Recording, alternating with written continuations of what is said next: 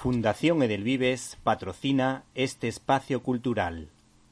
Hace unos años tuve la suerte de poder entrevistar al popular actor y modelo Eduardo Verástegui, que se convirtió al cristianismo después de un proceso de reflexión y se propuso hacer películas que defendieran los valores del humanismo cristiano. En este caso se encargó de la producción de una notable cinta como Little Boy, Chico Pequeño, en la que se contaba la historia de amistad entre un niño estadounidense y un japonés adulto durante la Segunda Guerra Mundial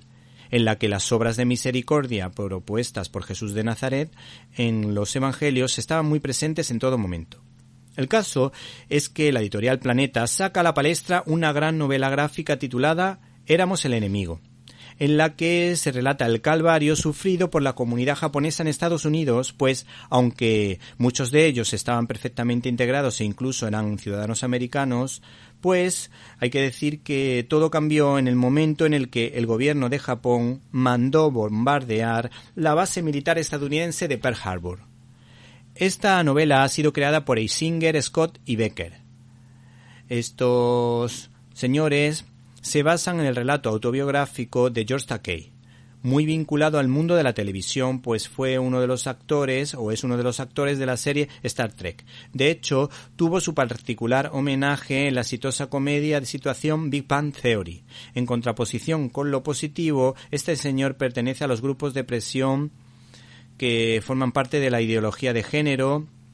y hace un lavado de imagen de los políticos Clinton y Obama convirtiéndolos en abanderados de los derechos humanos cuando en realidad atentan contra los más débiles, es decir, los niños que se encuentran dentro de los vientres de las madres y son muy partidarios del aborto. Por otra parte, nos recuerda esta historia que Ronald Reagan se tomó interés en ayudar a la comunidad japonesa, aunque de verdad la ayuda llegó por parte también del Partido Republicano de la mano de George Bush.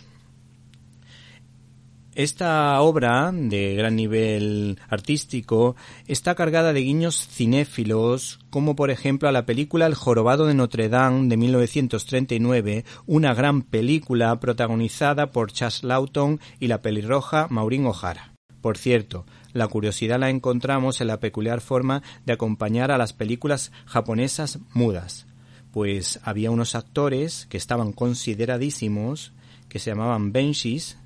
y que eran una especie de narradores en tono dramático y que de alguna manera hacían los doblajes en directo de las películas de cine mudo, ya fuesen japonesas o extranjeras, mientras sonaba la música.